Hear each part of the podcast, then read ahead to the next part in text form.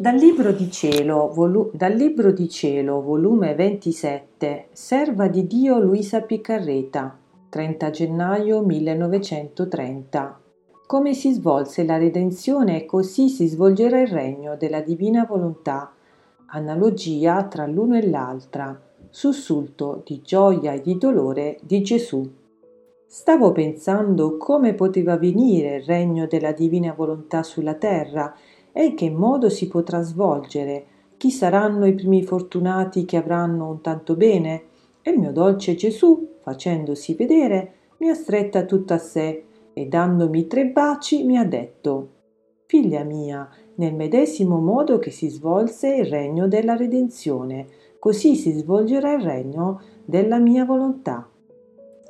Si può dire che la redenzione va facendo il giro per tutto il mondo, giro che ancora del tutto non ha compiuto, perché non tutti i popoli conoscono la mia venuta sulla terra e perciò sono privi dei suoi beni.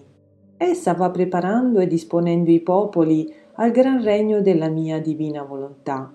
Onde, come la mia redenzione ebbe il suo principio non in tutto il mondo, ma nel centro della Giudea, perché in questa nazione vi era il piccolo nucleo di quelli che mi aspettavano. Vi era colei che mi avevo scelta per madre, San Giuseppe, che doveva essere il mio padre putativo, ed in questa nazione mi avevo manifestato i profeti, col farli conoscere che sarei venuto sulla terra.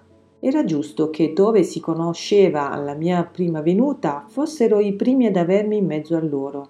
E sebbene furono ingrati e molti non mi vollero conoscere, tuttavia chi può negare che la mia mamma celeste, gli apostoli, i discepoli furono della nazione ebrea e che furono loro i primi banditori che esposero la loro vita per far conoscere alle altre nazioni la mia venuta sulla terra e i beni che ci sono nella mia redenzione?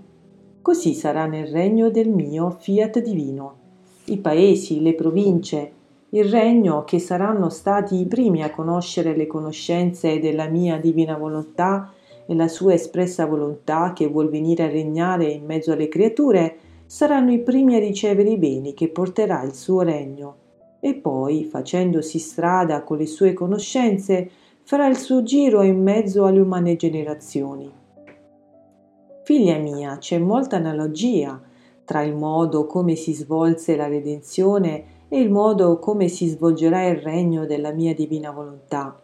Vedi, nella mia redenzione vi scelsi una vergine che apparentemente non aveva nessuna importanza secondo il mondo, né di ricchezza né di altezza di dignità o di posti che la indicavano.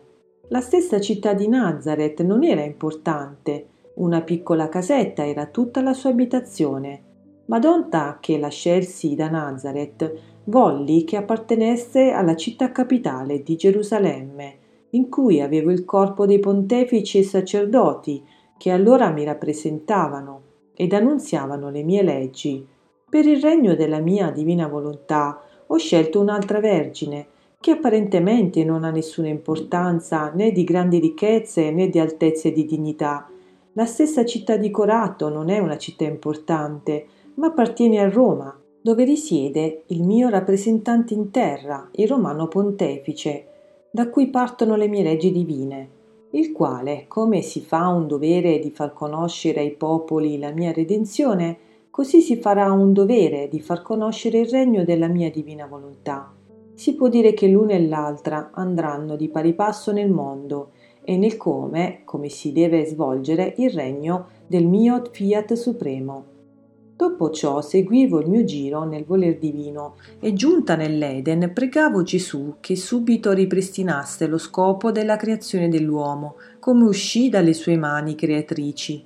Ma mentre ciò facevo, il mio amato Gesù, facendosi sentire nel mio interno, faceva sentire che il suo cuore divino le sussultava forte forte e tutto tenerezza mi ha detto: «Figlia mia, ogni qualvolta si fa il nome dell'Eden, il mio cuore sussulta di gioia e di dolore, nel ricordare il modo, il come fu creato l'uomo, il suo stato felice, la sua bellezza rapitrice, la sua sovranità, le nostre e le sue gioie innocenti con cui ci dilettavamo insieme. Come era bello il figlio nostro, parto degno delle nostre mani creatrici. Nel ricordare ciò è tanto dolce e gradito al mio cuore che non posso fare a meno di sussultare di gioia ed amore, ma poi nel vederlo cambiato nella sua sorte è sceso dalla sua felicità nei mali della sua volontà umana, perché la nostra divina volontà era il preservativo a tutti i suoi mali e la conservatrice del come uscì dalle nostre mani creatrici, che mettendolo a gara col suo creatore lo metteva in condizioni di poter dare il suo amore, le sue gioie innocenti a colui che lo aveva creato. Onde nel vederlo infelice il mio sussulto di gioia è seguito subito dal sussulto di forte dolore.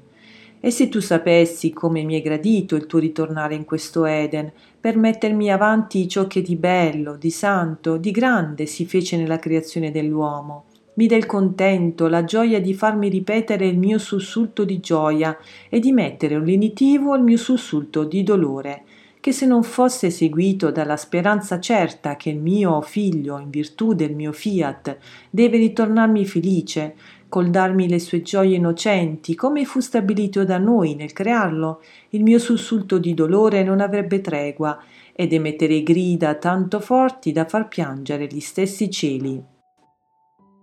E perciò nel sentire il tuo continuo ritornello, voglio il regno del tuo voler divino, il mio cuore divino si sente arrestato, il sussulto di dolore, e sussultando di gioia dice: la piccola figlia del mio volere vuole e chiede il mio regno, ma perché lo vuole? Perché lo conosce, lo ama e lo possiede. Ecco perciò prega che lo posseggono le altre creature. Perché essendo la mia divina volontà principio di vita della creazione dell'uomo, essa sola gli dà la capacità di poter ricevere tutto dal suo creatore e di potergli ridare tutto ciò che vuole, che egli vuole. Il mio fiat tiene virtù di far cambiare le condizioni dell'uomo, la sua fortuna. Con esso tutto gli sorride, tutti lo amano, tutti lo vogliono servire e si stimano fortunati di servire il mio voler divino in lui, cioè nella creatura dove regna la mia divina volontà.